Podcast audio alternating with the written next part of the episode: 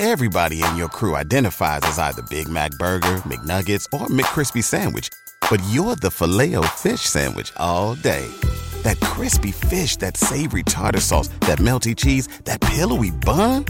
Yeah, you get it. Every time. And if you love the filet of fish, right now you can catch two of the classics you love for just $6. Limited time only. Price and participation may vary. Cannot be combined with any other offer. Single item at regular price. Ba da ba ba ba. Hello, everyone, and welcome to Blogging Theology. Today I'm delighted to talk to Sheikh Dawud Walid. You're most welcome, sir. Oh, thank you very much. It's a pleasure being with you. It's great to see you. Um, in the West today, uh, the roles of men and women are subject to a great deal of dispute. Secular liberalism has removed previously accepted traditional roles and obligations. Liberal feminism has, arguably, created a hollow version of equality that has, on the whole, many say, harmed women and men. And especially online, there has been a backlash with a crude assertion of masculinity that many critics say shows loathing of women and removes any of their rights.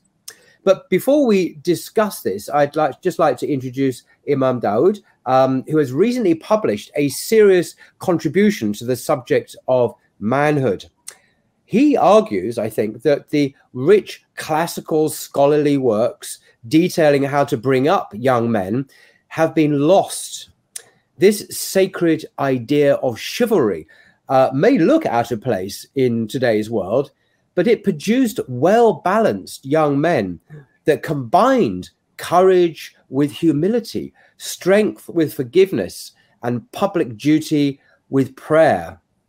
Imam Dawud believes that Islamic masculinity is perhaps not naturally acquired, but has to come from revelation and reinforced by models of manhood within families and communities. Now, he's recently authored a brilliant book entitled Futuwwah and Raising Males into Sacred Manhood.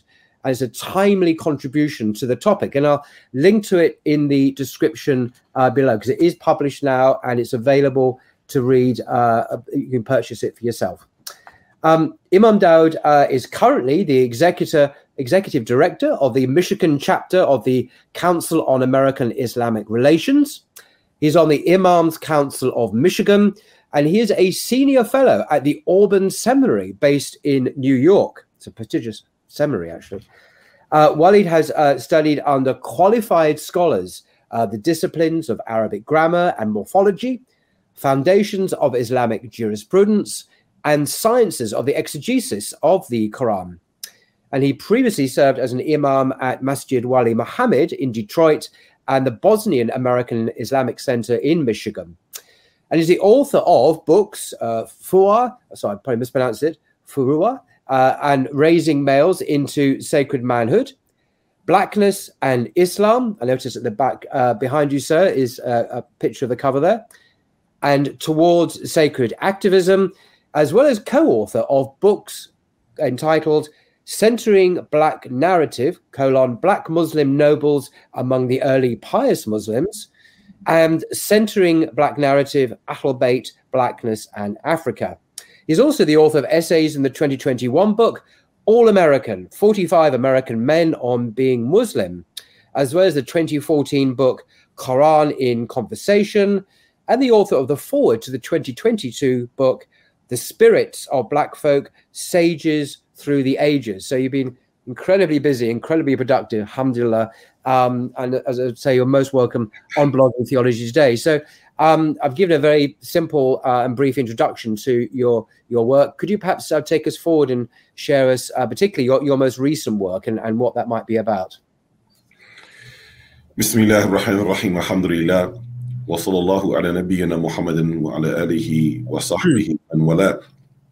Uh, first of all, let me say, uh, Brother Paul, that it's been um, a pleasure watching your many episodes with a number of scholars and intellectuals from our community that have discussed a number of timely topics, including uh, this topic, or at least shades of this topic, as it relates to uh, the spread of progressivism or liberalism in the postmodern age, as they call it, in which things that used to be traditional in society as it relates to uh, gender, uh, sexuality, and uh, mm. have honor through sacred morality uh, is being currently deconstructed in, in very um, robust and aggressive ways in Western mm-hmm. societies from UK and America as well as other locations. So I, I thank you mm. for that and the, and the many discussions. Mm-hmm. Uh, in regards to uh, the book that I wrote, uh, Futuwwah and Raising Males the Sacred Manhood, uh, is based upon uh, problems that I observed that uh, other uh, du'at, we could say preachers, scholars have observed, as well as even single mothers in the Muslim community sir, uh, saw uh, that we saw and that the single mothers saw is that there needs to be some sort of reshifting of how we raise males and to be honorable men in our society. And this is not simply everybody in your crew identifies as either Big Mac burger, McNuggets, or McCrispy sandwich, but you're the Filet-O-Fish sandwich all day that crispy fish, that savory tartar sauce, that melty cheese, that pillowy bun. Yeah, you get it every time. And if you love the filet of fish, right now you can catch two of the classics you love for just $6. Limited time only. Price and participation may vary. Cannot be combined with any other offer. Single item at regular price. Ba da ba ba ba. A Muslim concern. There have been people who aren't Muslim that have written about this phenomenon. Yeah. Uh, going back over a decade, uh, there's the uh, there's a book called uh, Coddling of the American Mind that talks about it in general from both genders and the problem of delayed adolescence. Uh, uh, Dr. Uh, Sax wrote the book Boys Adrift, and there's been several other books that have come out in between uh, this time and after this time that have talked about the issue. Uh, for us, as Muslims, we aren't a people that are supposed to just simply complain about things. You know, we look at uh, problems, we look at the facts on the ground or the, uh, the fickle wakia, and we look at our tradition. Uh, and alhamdulillah, most of the heavy work on the macro level has been done by our pious predecessors and our noble scholars and the saintly men and saintly women that have preceded us uh, from the Hijaz going into Persia into mm. West Africa and various places have been written about uh, these issues and have given us historical models and even institutions that we can uh, that we can look at uh, in which uh, beautiful things were produced uh, for not only Muslims but also uh, I would even argue for non-Muslim lands in which the West in particular received a lot of benefit from. Mm, but the the the the issue of restoring uh, sacred manhood has a number of issues that need uh, addressing. Uh, I always believe that the first problem starts with inside of ourselves, and then there's also outward issues that are at play that also influence. Just like we have the issue of oppression, right? There is the dhulm the dhulm of the oppression and wrongdoing we do to ourselves. Rabbi any dhalamtu nafsi faghfirli. This is a prayer of Moses, my uh, cherished and sustaining Lord. Uh, surely I have oppressed my own soul, so please forgive me. Wow. And then there's the uh, oppression that others and outsiders do, such as the dhulm that Pharaoh did to the children of Israel, that the Pharaoh did, right? So there's there's there's always inward aspects as well as outward aspects. Mm-hmm. But for us as as as Muslims, and especially Muslims are in the West, in which uh, Muslims have come from a hodgepodge of many different places with different understandings, uh, as well as convert community, there has been somewhat of a crisis of authority within Muslim communities, and actually, how should Islam uh, be presented and how it should be taught in our centers and our masajid, but even still or more so, where is the model to point at institutionally of raising up young males in the sacred manhood in societies that in many times not only profane but even have animosity mm. to sacred values and sacred uh, morality, right? right. That's part that's been part of our failing, and then also. Uh, if we look at the prophetic hadith, man tashabbaha bi qawmin fahuwa minhum, that many Muslims in our inferiority complexes have sought to imitate other people outside of our tradition and we have taken on the ways and sensibilities, not just the dress. Dress is superficial, but the ways and sensibilities of of other people, where we began to embrace the nuclear family model, mm. in which traditionally in Islamic societies it's the extended family. It's not mm. just man, woman, and child. Mm. It takes a village to have a to raise a boy into being an honorable man. Oh, it's such an important point we are making there. Yeah. Yeah. So you know we we have we have the the nuclear family concept in which now even nuclear family is is being broken down. At least in america uh, we're we're approaching half of children in america are born from uh, relationships out of wedlock being born from zina this is a hmm. catastrophe uh, for the society. And even us muslims even some muslims now are having children from zina hmm. um, this is a phenomenon uh, here uh, that's that's starting to take place in, in the United States of America. I'm not sure about the UK. Um, so these are these are issues uh, internally, but then we have externally what our children are being exposed to and how they are being taught mm. in public schools. First, starting off with you have young males of all backgrounds, including Muslims, who predominantly go to publicly funded schools. And for six or seven hours, in their formative years, they may have zero teachers that are men. They are exposed to nothing but females and women, and, and, and we are creatures of imitation. So if if the rearing and the education of young males is coming from nothing but women, then how can they actually learn to function or model honorable masculine behavior? Because no matter how hard women try, a woman can never be a man, even though she can have her own virtue and have her own honor and her own respect. But it's yeah. important for young males to see actual upright men. It's interesting. Just to uh, just to pause on that very good point. Uh, in England, certainly at primary school level, uh, it's overwhelmingly uh, female teachers, and it's interesting this drive towards equality in the professions. You know, um, this never seems to be a particular problem for most uh, official officials. They don't say, "Oh, well, we need to have more men in the teaching professions." That doesn't seem to get mentioned for some reason. But in other things like I don't know, engineers or whatever, oh, we must have or astronauts, we must have more women. When it comes to actually being teachers, uh, they don't really care if it's overwhelmingly female. So this is a kind of an odd uh, blind spot, anyway. Well, it's fall it's fall equality. Before I go to my next point, because you don't see women beating down the doors to be trash collectors, exactly. to be construction workers, going on top of buildings and yeah. operating cranes and risking their lives, or being boiler operators uh, or in blue collar jobs, right? So it, it's, it's it's not seeking real parity and real equality throughout throughout all of society. That it's it's fought it's fought equality.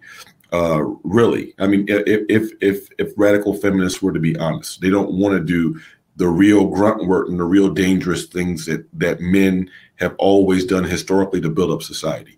Now, mm. the other point that we'd like to, or I like to touch on, that has been uh, uh, outside detrimental, besides just the sheer lack of modeling of manhood of young males, and uh, and this is even more problematic when we have issues of uh, not having community life and the growing phenomenon of the single parent household when young men are being raised by their mothers, mm. but it's an exasperated or is amplified in public schools in the curriculum, and then it even gets worse going into uh, university when people are told that gender is not a divine construct; it's man-made. Oh, and you can change your gender if you want. Oh, so so then there's a stripping of value. So what it even means to be a man yeah. has been eroded of having any real objective truth. It is subjective. It's based upon feelings. You can even call someone a them or they, and the and the LGBTQ movement has gone to the point of trying to erase gender altogether. Right? Um, we, we, had, we, had, some awards here recently. I forget what it's for. Was it movies or um, uh, somewhat music, uh, and it was the first uh, the gender free awards. So, in other words, they didn't recognize, and this was lauded by the BBC and all the usual uh, media as a positive step forward. And I'm thinking, oh my God, you know, whatever next. yeah. Yeah. And, and, and now we've even seen the phenomenon of people saying that they're a trans wolf or trans feline, like they're not even fully human. They feel they, they feel like they they they identify with a wolf or with a cat. And so when we have young people growing up in a society like this and being uh, in academia and being exposed to this through pop culture or in the social sciences, mm-hmm. um, then we see that this further confuses the issue of like what role should men actually have when the issue has been is continuing to be skewed so much and confused mm-hmm. about what it even means I mean, forget about virtues, even from physiology, what it even means to to, to be a man, starting even from a from a, from a real basic uh, uh, outward level. So uh, the mm. this has caused the the uh, the crisis of, of of masculinity is adding on to the crisis of, of healthy and sacred masculin, masculinity in, in, our communities. Gosh, no, I, I'm, I'm absolutely right. I mean, it's one of the one of the definitions of postmodernism as such is the idea that human relations are social constructs. Um, and and this idea of people being oppressed uh, and and victims. So you know, if I uh, you know if I uh, as a man identify as a woman and I can't carry that through, I'm a victim and so on. Um, it's extraordinary. So it's a really is the it's the zeitgeist. It's more than just this particular issues. It's a you know you find it in the academy as you say as well the idea of the the plasticity of of human nature and it doesn't have a, a divine imprint uh, the blank slatism and that goes back i think to john locke actually uh, the english philosopher uh, in the 16th, 17th uh, century. He was quite uh, uh, influential in America, in the American Constitution. The idea we are blank slates, and on that you can impress um, your, your, your constructions. But but this goes against many scientists would say it goes against science. and It goes against DNA. Obviously, you know we have chromosomes and they dictate uh, who we are as genders, and it's bio- rooted in biology. But but to say these things is akin to heresy. It's like a religion where you you almost blaspheme when you say these things or when we say these things. Uh, and uh, as a blasphemer, you can of course be um, you know, uh, the Inquisition can come along and cancel you or uh, prosecute you or whatever. So it has all the hallmarks for me, anyway, of, of a religion in the way that dissenters are of this zeitgeist are treated. Actually, and it's a serious thing. Uh, you can lose your job, you can be prosecuted, or, or worse, or attacked. it's called horrible names like transphobe or homophobe or whatever. Um, so it really is. You talk about the, the position of young men. This this affects many or all of us uh, in, life, and not just Muslims, but as you say, Christians and traditional Jews and others who who intuit there's something profoundly wrong going on here, um, but feel unable to speak of it because of the pressures to conform, uh, to approve, even when you know there's something wrong going on here. Anyway, end of rant. No, I mean it's not. It's not a rant. It's it's uh, valid points, and it leads into this that we as Muslims um, have to go back to our tradition. As I mentioned, I'm a I'm a man who believes firmly in the tradition, and uh, we we have to have a uh, an epistemology. We have a way of which we understand and we know what is mm. truth, or some would say is usul, a part of the usul deen that we have creed, and we have a standard of knowing what objective truth is, mm. and this is our basis of where we start uh, the conversation with inside uh, of our community. And uh, when we talk, I fish having, um, I was in uh, Northern Virginia, and I did um, an all day session with uh, males, all male session, uh, intergenerational, youngest around like 14, 15, going up to the age about 50. And we uh, discussed this issue first from the issue of, of, of belief, you know, before talking about the certain uh, virtues, right? So when we talk about manliness or, or manhood, that first going back, it's a divine construct. And we have in the Quran, Surah Hujurat, in the 13th ayah, uh, God says, O humankind, surely we created you from a single male and a single female. Ya ayyuhan nas inna khalaqnakum min dhakrin wa untha. So literally God says that masculinity and femininity were divinely constructed by God. Literally, so our, our species comes in two forms. It comes in male and female by design, by intention, by creation. It's not a social construct. It's objective, rooted in reality, and is irrefutable and unchange and unchangeable, arguably as well, because we can't just change it by our our, thoughts, our, our surgeries. It's fixed and immovable. It's immutable and it's incontrovertible as being a truth.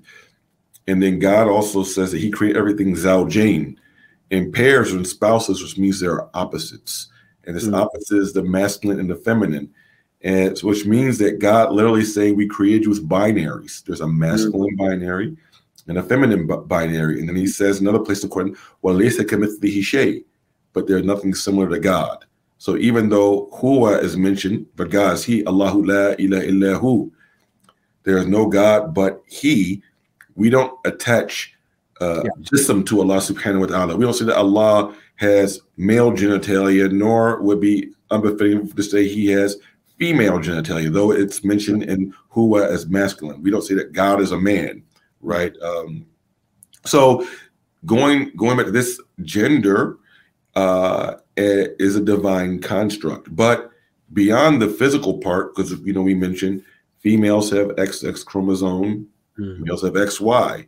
Female brains develop differently in an earlier age. There's such a thing called testosterone. There's such a thing called estrogen, and there's a number of different hormonal differences between uh, men and women that then they they play themselves out not only in brain development but even in body structure as far as hips and and uh, muscle density and bone density and things like this right this is just on an outward level mm, mm. but we as muslims we believe in unseen realities.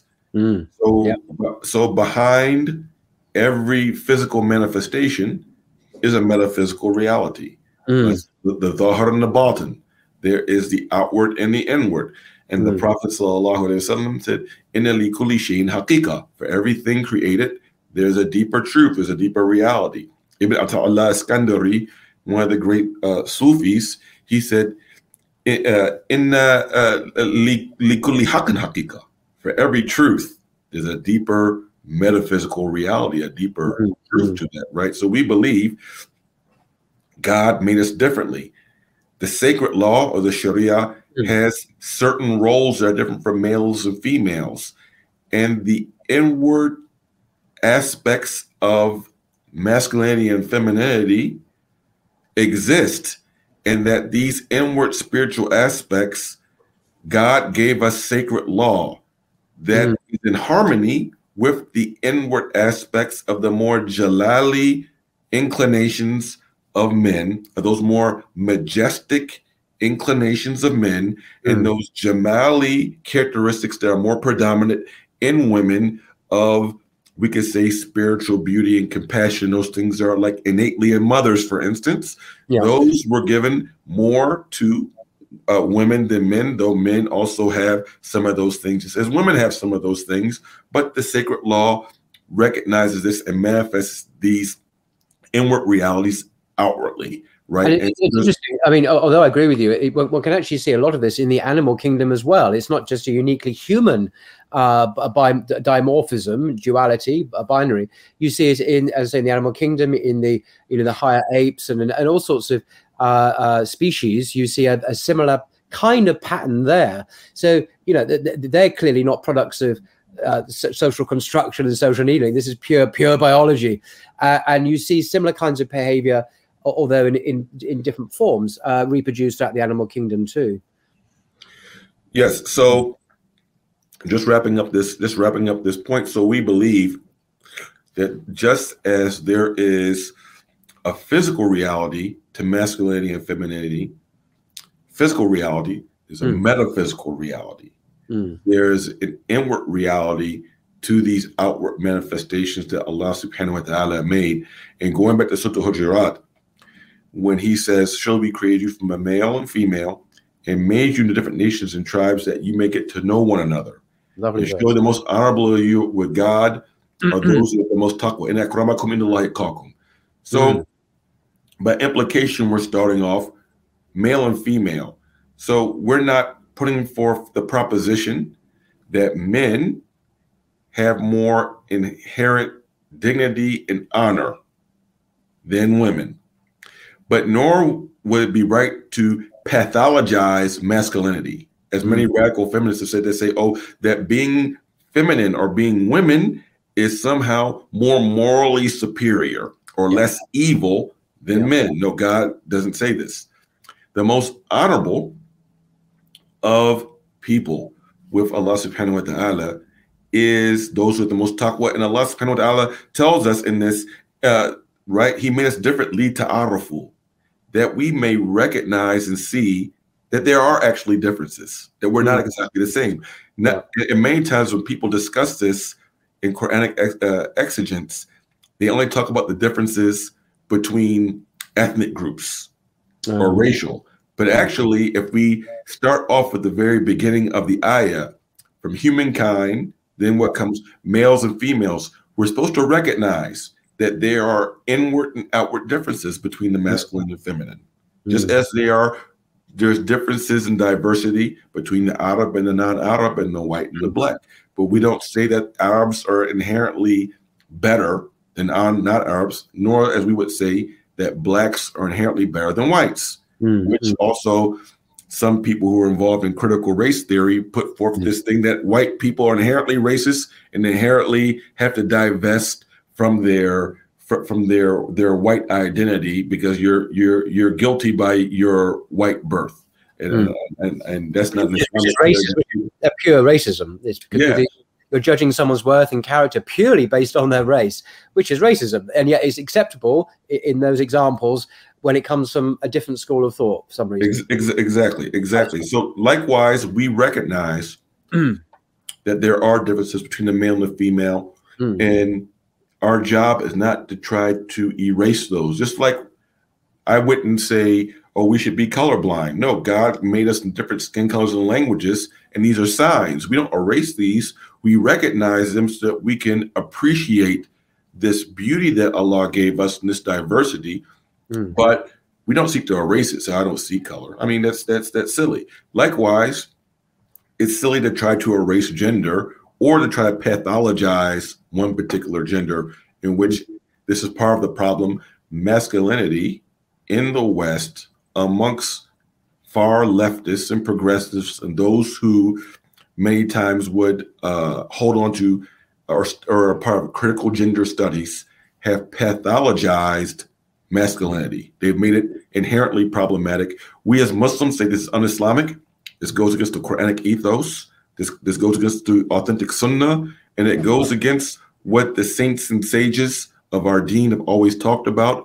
And if a Muslim is preaching this, or writing about this, or doing political organizing around this, then they have deviated from the foundations of our noble faith. They've deviated. Can I just ask you, uh, Sheikh, uh, uh, on that? I was speaking to a uh, the other day to a prominent uh, Muslim uh, academic or intellectual. I, I won't mention his name because I don't want to embarrass him. I haven't, I got permission anyway to mention what I'm about to say. That he told me. Um, I just got back. I just got back from California last week, and he was saying. Um, we're just talking about the differences in Muslim activists and politicians in the United States and in the UK here and he was saying in the US, and he, and you know he knows the scene pretty well there. Many uh, Muslim activists and politicians are, in his view, at the forefront of LGBT trans activism uh, in the states. And I thought, what? You know, um, I knew there was some, but I didn't realize it was so common. And so, for what you're saying, it looks as if there, there's there's considerable um, what's the word? Not capitulation. Well, maybe it is capitulation. Um, embracing of this latest zeitgeist by Muslim leaders themselves in in America. Um, and, and, this, I was quite shocked by that, just how how common it was in. America. I think it's perhaps less so here in the UK, maybe. Um, I get the sense that most Muslims in Britain, especially young Muslims, are quite robust in their mainstream Sunni orthodoxy. They haven't really gone over to militant secular liberalism, although a few have. But in America, it seems to be a bit different. Is that impression accurate, do you think? So I've traveled to the UK more than once, and I mm. will verify your your conclusion that um, Muslims in America are much more liberal and much more secular in their sensibilities than Muslims in the UK, unfortunately. And when we talk about this issue of uh, embracing um, critical gender studies types of framework and and the like, which also relates into uh, what I call Qawm Haruf. I call it the because the, alphabet people because they've gone beyond just Qawm Um, the, the, the, the, alphabets are so many I don't even know them all anymore because I, I, I, I, lost count of the letters about a year ago. I just don't yeah, know. I, I don't know uh, what what all of them are anymore. There's always new ones. Um, I just learned about pansexual not long ago, so they have a P now. But um, unfortunately, uh, many of these Muslims that you're talking about, a lot of them haven't just simply capitulated in doing uh, this sort of uh, dawah for gender confusion uh, because uh, they're doing it because of political expediency. Right. A lot of them actually believe it, which is even scarier. Yeah, it's even scarier. Uh, and, and that's and that's part of the problem. So I know some activists who have capitulated because it's what's popular in so-called progressive circles, and they get money and they get money and funding for it. But there are others who literally believe it. Like one Muslim in Congress, for instance, right. I think this person actually believes it, and this yeah. is one of the staunchest people in the American Congress supporting uh, uh, uh, transgenderism, for instance. Yeah. Right? I think, I think, I think you know who, who, you're referring to. We won't mention yeah. her. Yeah, without mentioning this person's name. Yeah. We have three Muslims in America in Congress, one man and, and, and two women. So I'm not going to mention even the gender, but it's it's it's it's quite um, it's quite astonishing and and actually quite uh, horrifying, and it confuses mm. young Muslims further about their place in society and their own identities, including their own gender identities. When you have a prominent Muslim spreading gender confusion, then no wonder we have so many uh, young uh, males and young females that are now confused about what is a traditional masculinity and traditional femininity because their their heroes, their role models themselves are spreading gender confusion. Mm. Right, it's shocking. I mean, uh, just just to clarify one second, you're speaking here about um, uh, young men and the crisis of masculinity and so on, but you're not addressing uh, women or, or, your young women, are you? In your work, I mean, uh, what would be the reason for that? All right, so my book does not address uh, young women, uh, simply for a couple of reasons.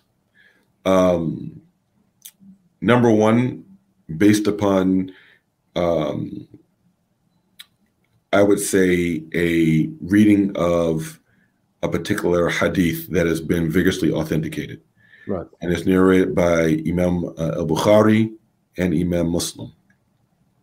And it says that at the end of times, there are certain signs that we will that we will see. Mm.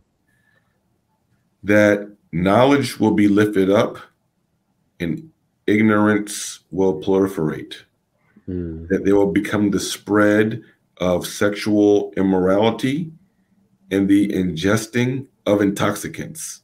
Mm. Then it says there will be the decreasement in men and the increasement of women to the extent that there will be khamsin imra'a, 50 women for every one particular type of man. Mm one upright, responsible, honorable, real man. So it's not saying 50 females for every male. No, it's not. That's not the proper reading. No. It's talking about a particular type of man, not just males. Yeah, yeah, yeah. So it's something that from as prophesied in a vigorously authenticated hadith that as we get closer to the end of time, that there's going to be more of a crisis of lack of real men mm. than a lack of crisis of women. This is just my reading of of of of, the of, of the nuss of the of the textual evidence. Mm-hmm. Um, the second thing is when I look anecdotally in my travels around the United States and Canada primarily, but even going to uh, uh, the UK, and I see the issue of um, women beginning to outpace men educationally right? When you go from not only high school graduations to like people who are going to university and actually mm. getting degrees, women are be- are beginning to outpace the men, and and and the gap is growing. Where men mm. are seeming, or young males are seeing unmotivated, and they're not achieving like our like our women. This is a problem. When we go into many Muslim student associations throughout the United States of America, you see the gatherings, or even for the classes for sacred knowledge, you see them filled with women. You see very few young men. This is this is this is a crisis. Right. Then it it goes on to the issue of marriage, where so many young ladies who are practicing Muslims are having such a difficult time finding a upright, spiritual, compatible oh. man to marry. So mm. this is all crisis, right? And mm. extent, I have a 15 year old daughter. I worry about her future prospects. Mm-hmm. Also, conversely, I've told my two sons, uh, who are older, 21, 18, I said, take your time and, and let me help you and look for you. At least I told my older one, I can help find you a wife. I said, but don't chase behind any of these sisters because the odds are greatly in your favor. The odds are greatly in your favor. So you don't have to be like overly concerned or like trying to chase behind any woman. No, because the odds are way in your favor. Mm-hmm. There's there's there's there's many more of them than there are of you. So don't don't sweat it. You don't have to be like get desperate about it, right? So mm-hmm. this is the reality of uh, uh, at least in, in my perspective, I should say, it's my perspective about why I see the need more of addressing men in my book than women, but it's not to say that we don't need some organized work and uh, some addressing of, of, of sacred femininity. Because of course, I believe that we do. I yeah. think it's, I think it's become. I think it's just more of a of a greater uh, problem uh, in the here and now than uh, for the the men than for the women, in, in my opinion. No, no, that, that just perfectly makes sense. Now, now, I find this very exciting when you talk about the sacred idea of chivalry or raising males into sacred manhood. I mean, th- th- this rings deep kind of sense of uh, a traditional. Can, can, you just expand more about what the, you know in, in your your vision of sacred manhood, an, an idealist portrait, perhaps? What what is it? What is a man? What should he be like uh, Islamically? What what what kind of man are we looking at in terms of his qualities, his, his status, his honor, uh, his motivations, his character, his relationship with others, how he treats others, how he treats women, how he treats the poor, how he re- relates to God. I, I, mean, there's so many facets, aren't there, to this kind of uh, uh, uh character. So, could you just indulge us and explain what you mean by sacred manhood? So, starting off with that, that uh, men learn how to be real men from other real men. Mm. So, mm. and it says like steel sharpens steel. Mm. And um, this is something that is learned uh, through watching and imitation and through embodiment along with the rearing. And of course, we as Muslims believe that the perfect man was Prophet Muhammad sallallahu alaihi wasallam. He's a perfect man, and God mentions and praises the best of His creation several times in the Quran. Mm-hmm. Um, and we know that his al fitra, or his nature, was kept pure and intact. And we know that the Prophet sallallahu alaihi wasallam is an example for the male and the female. Mm. Yet God raised up the best of his creation in the personage of a man. So in mm. his in his perfection, there are certain aspects of the Prophet's life, sallam, women will not be able to manifest, which means no matter how hard a woman tries, she can never be a man. Mm. She can never be a husband, even if British or American law says that two women can get married and one plays the role of a husband, or uh, she can't be a father, right? She just can't be a father. Even according to Sharia, she can't play the role of of wali or, or mahram, even right. Yeah. Um, so these are just realities. Now there are different virtues mm. um, within this. Um, Muhammad ibn al-Hanafiya, one of the tabi'in, he was one of the sons of Imam Ali. Uh, may Allah be well pleased with him. He said that uh, Islamic chivalry or sacred chivalry, it is summed up in uh, the one who obeys the creator over the creation. Mm. And it has different implications. It first starts off with obeying one's own whims and one's own desires, mm. one's own egos, right? Or not to obey um, the social trends created by people over what has been divinely established. Right, so there's several implications. This Imam al-Qushayri, he's one of the great Sufis who wrote in his uh, Risala, he has a chapter called El Futuwwah, and we studied this and read this to the young men. That he said, in essence, uh, Futuwwah or this sacred chivalry is following the way in its fullness, to seeking to follow the way in its fullest, the way or the path of Prophet Muhammad salawatullahi wasallamu right? This is the, the, the fullness of this. Now, however, there are virtues within this Futuwwah that many scholars wrote about. Uh, Kitab el Futuwwah by Sulami, and this has been translated to English. I think it's called the the Path of Sufic Chivalry or something. I believe it's been translated. Yeah, um, that's been translated, uh, but there are several books that were written. Sheikh Abdul Qadir Jilani wrote a treatise on El Futuwwah, one of the great uh, Gnostics in the Islamic tradition. Hmm. Um, uh, Ibn uh, Mar al Hanbali, uh, he wrote a, a book, uh, Kitab al Futuwwah.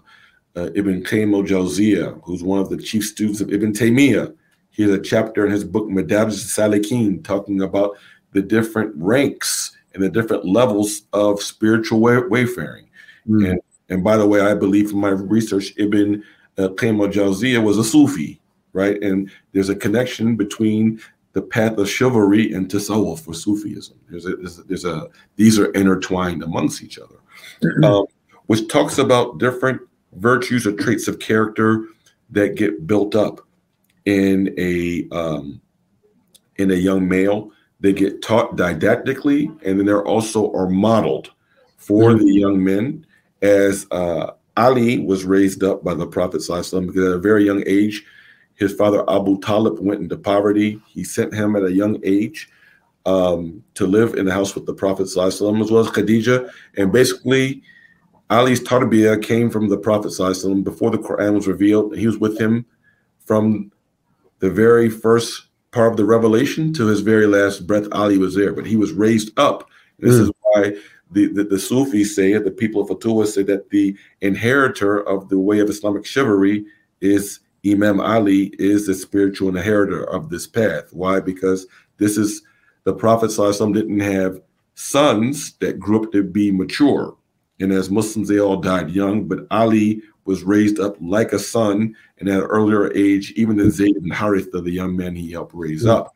Um, of these virtues, uh, these virtues relates to, as you mentioned, firstly, one's relationship and their heart with their creator. Mm.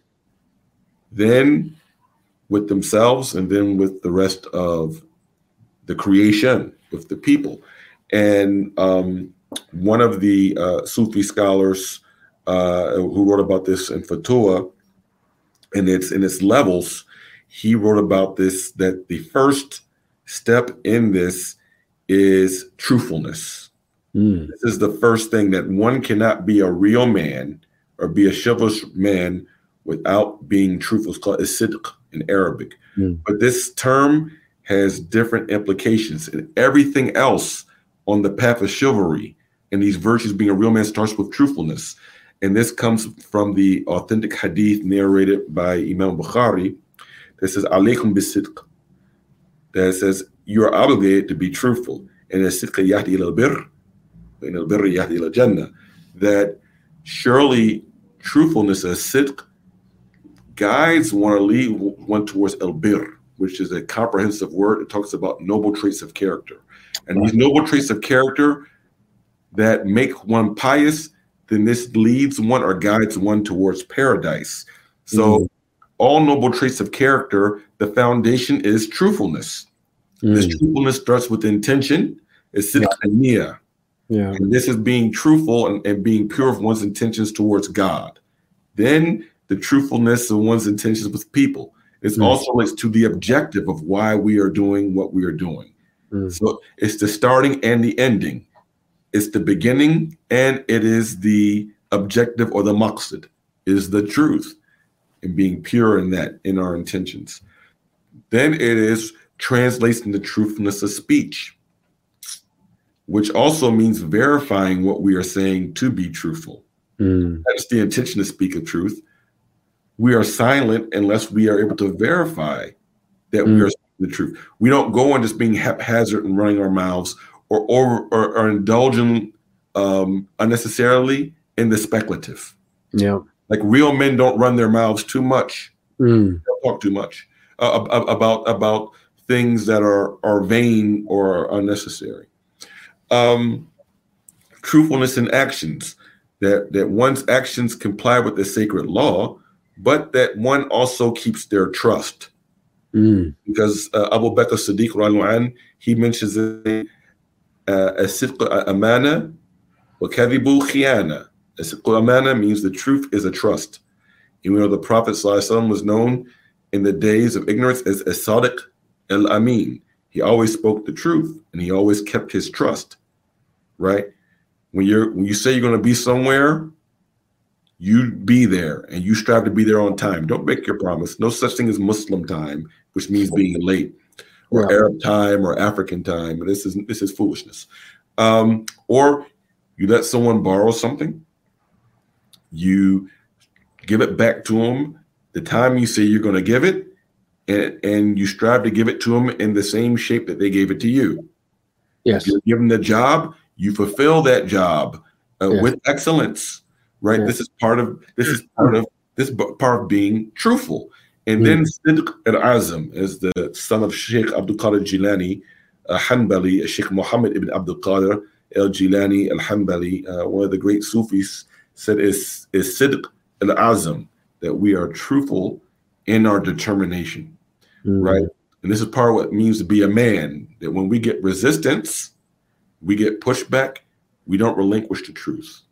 When things get difficult, we stay the path, right? Because the, the pathway of truth is not supposed to be light. It's not supposed to be for the weak. Mm. People who stick to the truth are going to face resistance. Things are going to be difficult, but we hold on to the truth, and we are determined to stick to that truth, right? In words and in deeds. So this is the beginning part of what it means to be uh, the first of those virtues of being a chivalrous man. And if a man uh, cannot strive to be truthful, then the other noble traits of character are called uh, akhlaq, according to the Prophet. They're going to be deficiencies in, in all other traits of character if one cannot be truthful. And this truthfulness mm. starts one being truthful in themselves with God. Mm. Okay, uh, that, that's a very, very um, beautiful uh, characterization of the virtues and attributes of uh, of sacred manhood but I just want to come back to the comment I made right at the beginning, perhaps um, uh, that uh, there has been a bit of a backlash, at least online, uh, with uh, I think some uh, crude assertions of masculinity, which are n- not really anything to do with what you're talking about. And many critics have said, that this just shows loathing of women and, and, disrespect of their, their rights and so on. Um, so, I mean, what, what, do we what do we say to that? Because many Muslim youth are, are follow these. Um, I won't mention names, of course. Th- these um, famous people o- o- online. Um, how should my question really is how, how, would a man who is striving to live by the the, the way, the deen, the sacred man, the, the path of sacred manhood, how should he treat women? I mean, how, what is the uh, relationship he should have with women? Should he treat them with contempt as mere objects of, uh, and so on, or, or, is there a different way that uh, a man who's following this, the path of sacred manhood should should treat women? Well, the first part you said about the problem, if young people are gravitating to certain people who have messages that are un-Islamic, I don't blame the young people for that. I blame the lack of organization and embodiment of that manhood in the lives of those young people from their elders and from the okay. community leaders. So I don't I don't place the blame on young men if they look at um, you know the, the former kickboxer who now became Muslim. May Allah guide him and guide us all, or the clinical psychologists in Canada, whoever they're following on the so-called yeah. manosphere. Um, I don't blame men for uh, gravitating uh, towards that. And again, and even everything they say, I don't think it's it's it's wrong, right? There are certain things they say uh, that have uh, some truth to it, but you mix in uh, truth with falsehood, and then how it's delivered, it becomes uh, unpalatable. And if and if I can make an analogy that one of the Arifin made before I go to your your your your the main question, Mm. The uh, the Arifin, one of the Gnostics, said that if you mix, if, if a person who is thirsty drinks some water, but there's too much seawater mm. mixed in with fresh water, that drink will make them more thirsty. Yeah. If they drink too much of it, it will kill them. Yeah. So there's a problem with some of these people that say, "Oh, well, look, if these people give benefit, why well, can't just listen to them. Well, if you don't have the proper filter or filtration system, mm. which most young people don't, uh, um, because because of lack of, of wisdom and maybe also lack of, of, of knowledge of our tradition, then they drink enough of it, it's going to be toxic for them. So this yeah. is why I say to those that say, "Well, why can't I watch this person?" They, mm-hmm. they say things are true. Well, uh, Habibi, you're not great, great analogy. I like the analogy because there is pure water in there, but there's yeah. also the seawater, so uh, the yeah. salt. So the, the analogy is is quite clever, I think. Yeah. So mm. in regards to treatment of women, is mm. a hmm. general principle that Imam Ghazali talked about with virtue with virtuous behavior, and this is that we strive towards what's called the wasat, or the middle ground, or the heart of the matter the middle ground is set by the Quranic paradigm and the spiritual practice and embodiment of Prophet Muhammad وسلم, and then transmit to us through his spiritual inheritors. Right? This is how we understand and know the middle ground. Okay. Now, anything that's too far to the right or too far to the left is bad and blameworthy. It can become an extreme. So it's not just the macabre or like doing the opposite. No, when we're mm-hmm. talking about these issues of virtue, it is that we go to the middle path and we don't go too far to the left nor too far to the right. Mm-hmm. So when we're dealing with women folk, there are two extremes that people can go to. Less these days, but exists. You have to the far left, you would have a man or a male because he's not a man. That would be a dayyuth, right? This is a person who has zero ghera or zero vigilant care or zero protectiveness for women, or particularly for a woman he would look to marry or his wife. Zero vigilant care, zero protectiveness. He doesn't care what his woman does, and more importantly, what other men do around or with his woman. Mm. This is this is this is an extreme where he will just say nothing, nor would he even step up to defend the honor of women. This is a dayyuth. Mm. Uh, this is an extreme. Some uh, or, or, or or overly catering towards what a woman wants to the extent of trying to please her more than pleasing Allah subhanahu wa ta'ala or doing mm. with the sacred law or doing away with with any sort of nobility. So in America, this person would be called also a simp. I was just going to say, yeah, simp. That's that's mm-hmm. one extreme. The other extreme is to the right is a brute, is a tyrant who is rough towards women, who talks who, who talks about wanting to uh, uh, control women to put them in their places as if they're mere commodities that don't have souls, who don't have feelings, and beyond taking leadership, which a man should do uh, with with women, and in, in, in protecting her also includes protecting her feelings and being the bigger man. And part of what Futuwwah mm-hmm. teaches us of dealing mm-hmm. with people in general, including women, Futuwwah says that when dealing with women, you are willing to give the women folk all of their rights, and that at times you are willing to forego their your rights as a man to make sure that women have their rights. You prefer women to be comfortable mm-hmm. while you yourself will be uncomfortable and go through struggle to make sure they feel safe and make sure they feel comfortable. Right? That is how the Prophet did, sallallahu alayhi wa sallam, with Ummahatul Mu'mineen, with his wives mm. and with his daughters. And of course, we know uh, all of his daughters passed away before him, except for his daughter Fatima. May Allah be well pleased uh, with her. Um, but this is how he dealt with the women folk. So if we really want to see what a real man is and how a real man deals with women, look at the Prophet. Sallallahu Did the mm. Prophet Sallallahu uh, bar his wives from being able to visit their family or visit their fathers and keep them locked in the house? Of course not. Did he ever hit his women? Of course not.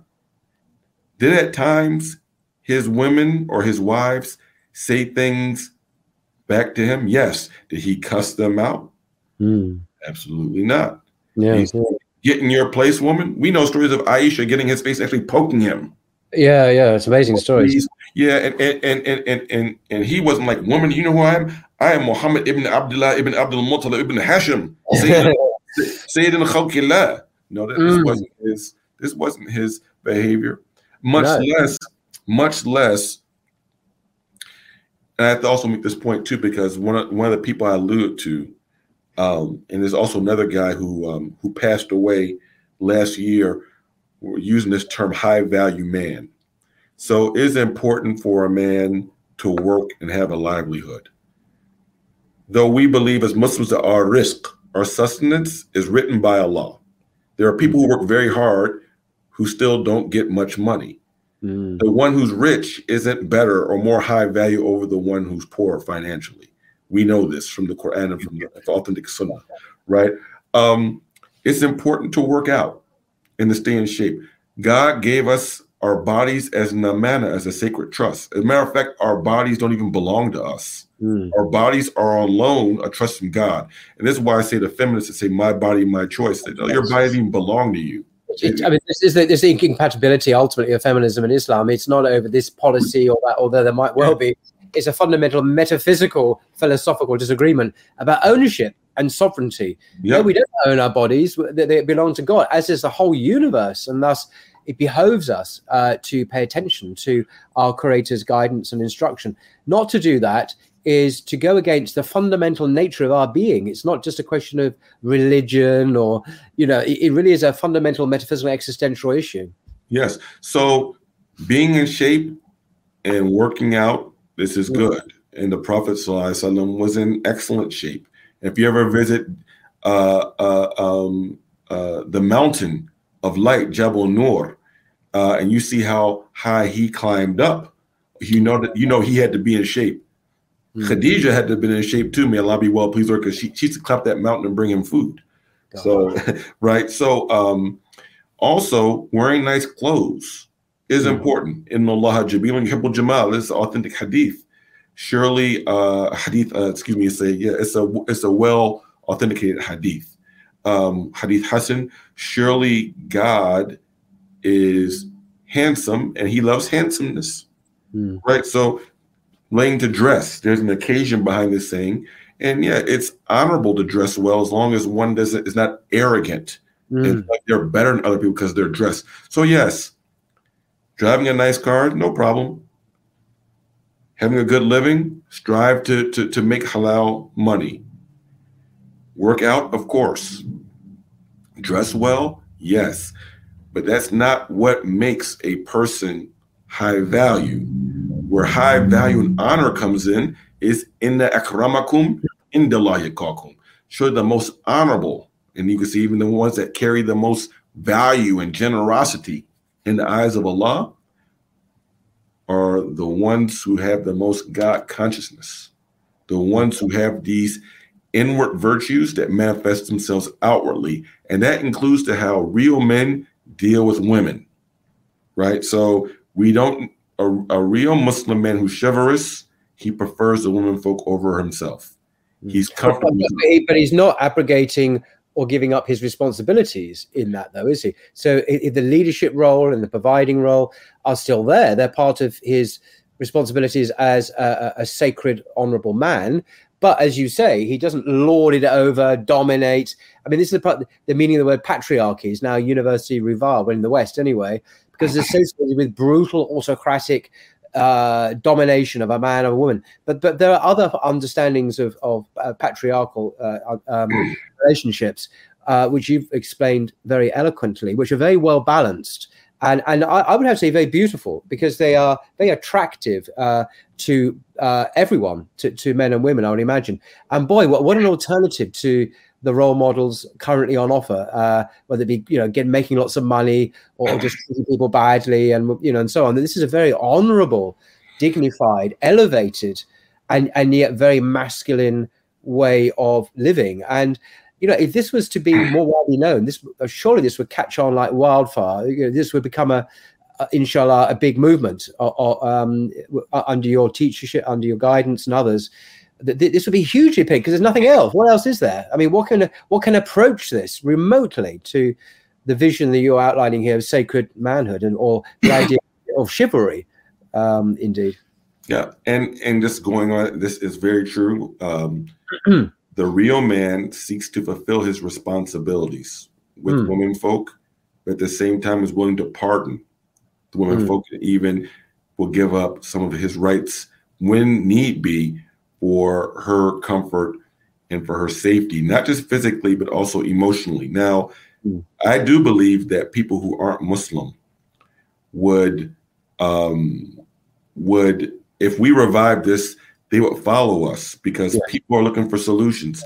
Even yes. when we look at historically uh, the orders of knights Exactly. my reason, I, I, believe in the, the, Christian order in Europe in medieval time, I was going to, the back of my mind is the idea of a chivalrous knight uh, in the Christian medieval world. But I think even that actually has its origins in Islam. Actually, it, it's actually yes. ultimately borrowed. yeah. Yes. Yes. So that's what I was going to bring up. Yeah, it has its oh. origins from copying Muslims. Uh, I forgot the story that I learned. Uh, I, I don't know if it was Sir Walter Raleigh but we learned about this in America from the history where uh, reportedly, whether it's true or not, it still was a good chivalrous story that we learned as young mm-hmm. kids. Where oh, I know you're going to go with this. He, yep, yeah, he's, he, he's walking, and it's the queen of the princess or something is walking. and there's Queen, like Queen Elizabeth, Queen Elizabeth the First, by the way, together. That was her. He, he, takes off his cape and puts on his brand new cape. He takes it off and puts it so that she can walk over, so that she doesn't get her feet wet her feet muddy in a puddle or something. In a puddle. That's this that's, is real. This is real. That's oh, that's that's chivalry. That's not yeah. simping. That is actually chivalry, yeah. uh, right? And and and and uh, and and, and a uh, the knight, or we can say the real man, Islam or the fatah. Uh, the real man, it should be willing to give his to give his life to protect his wife.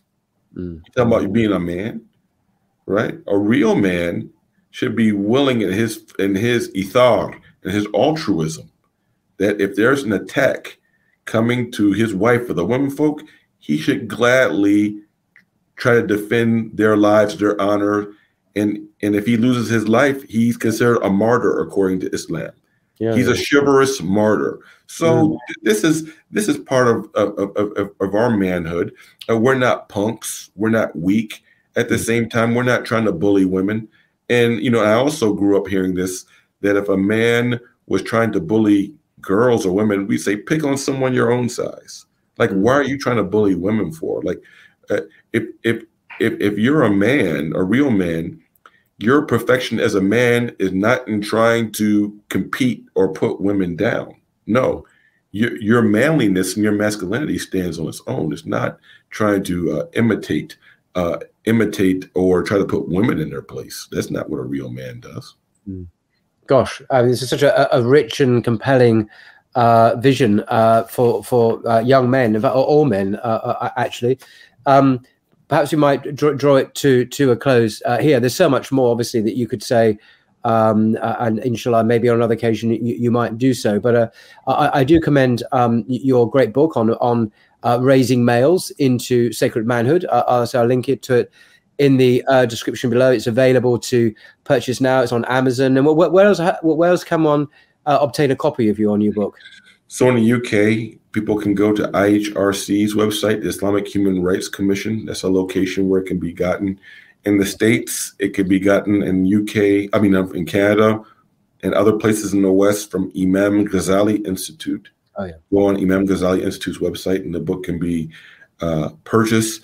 Um, let me mention one thing about the institutionalization of the Futuwwah guilds. Yep. I think this is a practical step people can do in their localities. Uh, the Futuwwah guilds were institutionalized under the uh, Abbasid Sultan, uh, who gave himself the title and Nasir ad-Din Allah. So he was a historical contemporary of Sheikh Abdul Qadir Jilani and also of Ibn al-Jawzi al-Hanbali. This is the time frame. Also, the time frame in which Jerusalem uh, was taken over by the Crusaders. Muslims had lost. Uh, so there was a, a um, there was this idea that Muslims needed uh, a spiritual revival and a need of training up young males uh, to be honorable knights, and that this would help rectify the issue of Crusaders who had taken over the land of Muslims and, and were humiliating Muslims. So these Futuwwah guilds were started and they had five components. And these are types of components that we could have in our localities in different uh, levels. Uh, there is the first, the uh, and the teaching of adab or teaching etiquettes and basic comportment, starting yeah. with how young males should deal with their elders, mm-hmm. then how they deal with others, including how they should deal with women folk. The second is of teaching sacred knowledge that the absolute necessities of the religion that a Muslim needs to know, a young Muslim man needs to know theologically in what's called the Fard Ain, the individual obligations according to sacred law is then taught to these young males. The, the, the, the third one of these is the sacred physical activities. Young men were taught how to fight, wrestling, or we could say martial arts, mm. training in archery, uh, mm. They, these are good physical activities to let off youthful energy, but also helps to teach discipline and also precision. Yeah, I, I, I learned, sorry, just briefly, I was at Zaytuna College uh, a week or so ago about the idea of sunnah sports. I wasn't really familiar with it. Archery, but also horse riding. Uh, yeah, um, equestrianism. Uh, these are, you know, these are these are these are sunnah sports that men uh, and, and women can, uh, can uh, enjoy, and there are other ones as well. Mm. Yeah, so the last thing I would end with is that mm.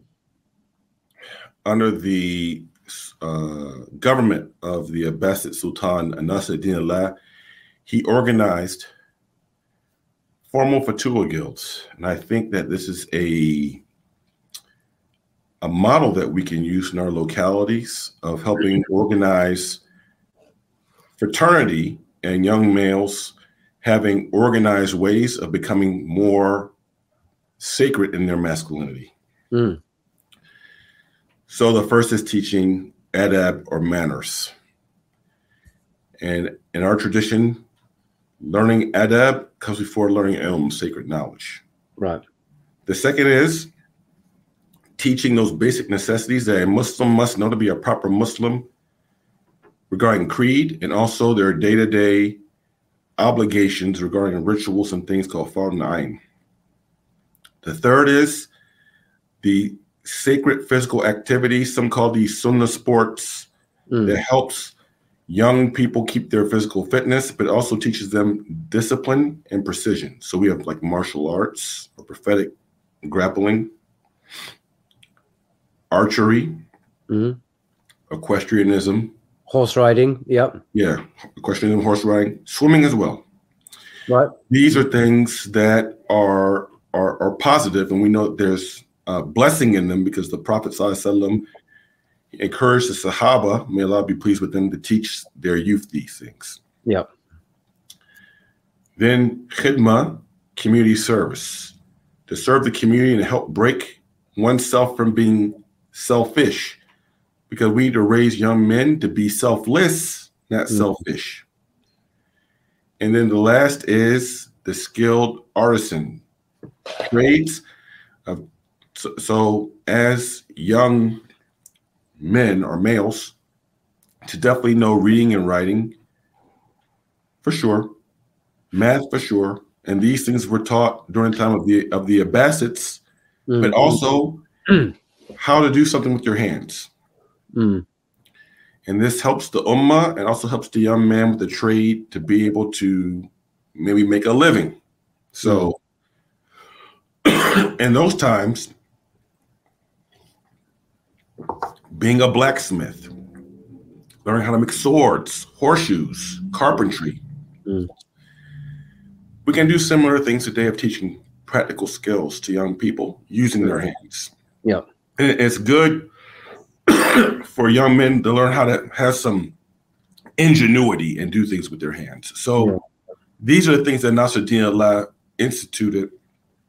And these are things that we could do to try to institute for Futuwwah guilds in our local level. Yeah, yeah. Uh, it's interesting. When I was at um, Zaytuna uh, College uh, a week or so ago, as part of the curriculum itself, and this this is obligatory, uh, were some of these uh, similar sports like archery yeah. and uh, horseback. I was invited to go on horseback. I said no for other reasons. Um, mathematics is part of the curriculum, or what they call the, the liberal arts. so there's an attempt to move your, uh, not just have the Islamic tradition, which obviously they do teach. Uh, these are young people, uh, overwhelmingly, I think, who are on their courses, but to teach the other disciplines and scholarly um, activity and also sports. Uh, and uh, uh, archery uh, was available as well, I think I said. So um, quite, quite a rounded curricula there for um, the, the, young Muslim uh, students. I was very impressed, actually. Yeah, I think uh, it's mm. Imam uh, Daud Yassin, I think, helps lead up a lot of that Zaytuna College, at least he used to. But very important um, to teach these young men, and also yep. they have camps or opportunities to take young men away from the comfort of their homes so that they can learn a little struggle and be put under a little rigor and a little discipline. Mm. So these also, uh, you know, the guilds, which, from my belief, what was in America that used to be called the Boy Scouts. So the what? what was called what used to be called the Boy Scouts in America. Oh, the Boy, yeah, yeah, the Boy Scouts. Seems exactly. to be yeah, yeah, yeah. seems to be have been copied off of the Futuwwah Guild type of mm.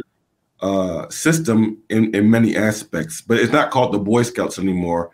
They dropped the boy because now anyone can join now, unfortunately. Yeah, so I remember that happened in England as well. Yeah. Yeah. So, um, but you know, these are ideas that we have, and um, we have um, we have an historical roadmap um, and uh, if anyone, you know, wants me to come to their, you know, community, and hopefully, I hope to, to try to come to the UK after. Oh, I, I you, uh, I'm sure there'll be many, many young, uh, young Muslims, men particularly, who would uh, not only welcome you here, but uh, listen to you and learn from you and benefit from you hugely. So, inshallah, yeah. that will happen one day, sir. Inshallah, inshallah. But yeah, we can come to the community and hmm. do some training uh, with the with some of the older brothers, and then uh, try to raise up some youth leadership so that mm. these things could be hmm. uh, implemented in whatever area you're in. And uh, we've done this to an extent in the city of Detroit, in the area that I'm in, where for the last three years we've been mm-hmm. working steadily uh, on this issue, and we've implemented. Four of the five elements of the traditional Futuwwah Guild, we've we've implemented those here. Wow, that, that's extraordinary. Um, just lastly, that, and did you have a, a, YouTube channel um, that we? Yes. Yes. Yeah? People can find me on Hajj Dawud Walid. If you go to my YouTube channel, you can uh, go there. Um, I don't have any. Uh, sorry. Pardon me. no, I was just saying that um, I, I, saw recently um, uh, a, a, video of yours uh, talking about your most recent book about uh, raising males, males into sacred manhood. Uh, so those who don't get hold of the book at least can hear uh, the ideas contained therein uh, by your good self um, on, on, YouTube. But I'll, I'll, link then to the YouTube channel and to your book in the description below, so people can do further reading and exploration of your your thoughts. Wonderful, fantastic. Good, excellent. Well, thank you very much indeed, uh, Sheikh Dawud. Uh, well, it's been an absolute honor and a pleasure uh, to have you on on blogging theology. Uh, inshallah, it won't be the last time, uh, but we'll see what happens. And um, I, I, I, do uh, wish uh, that the, the thoughts that you communicated with us will be taken seriously and will catch fire, uh, so to speak, amongst the Muslim youth. Um, in the West, uh, particularly where they are sorely needed. Um, so, um, thank you very much indeed for your time, sir. Oh, thank you very much. Assalamu alaikum. Wa alaikum assalam.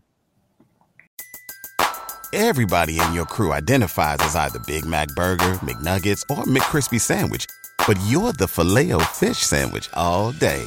That crispy fish, that savory tartar sauce, that melty cheese, that pillowy bun.